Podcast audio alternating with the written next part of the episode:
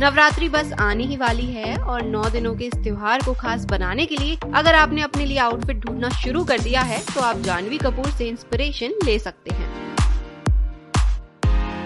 जानवी कपूर की तरह घाघरे को इस तरह स्टाइल करके आप नवरात्रि की पूजा से लेकर डांडिया नाइट तक में शामिल हो सकते हैं। शानदार बांधनी और वल्ली घाघरे में जानवी कपूर फेस्टिवल वाइज दे रही हैं। इसमें रेशम सिक्विन और सोने के कसाब से हाथ से कढ़ाई की गई है। इस आउटफिट को अबू जानी संदीप खोसला ने डिज़ाइन किया है।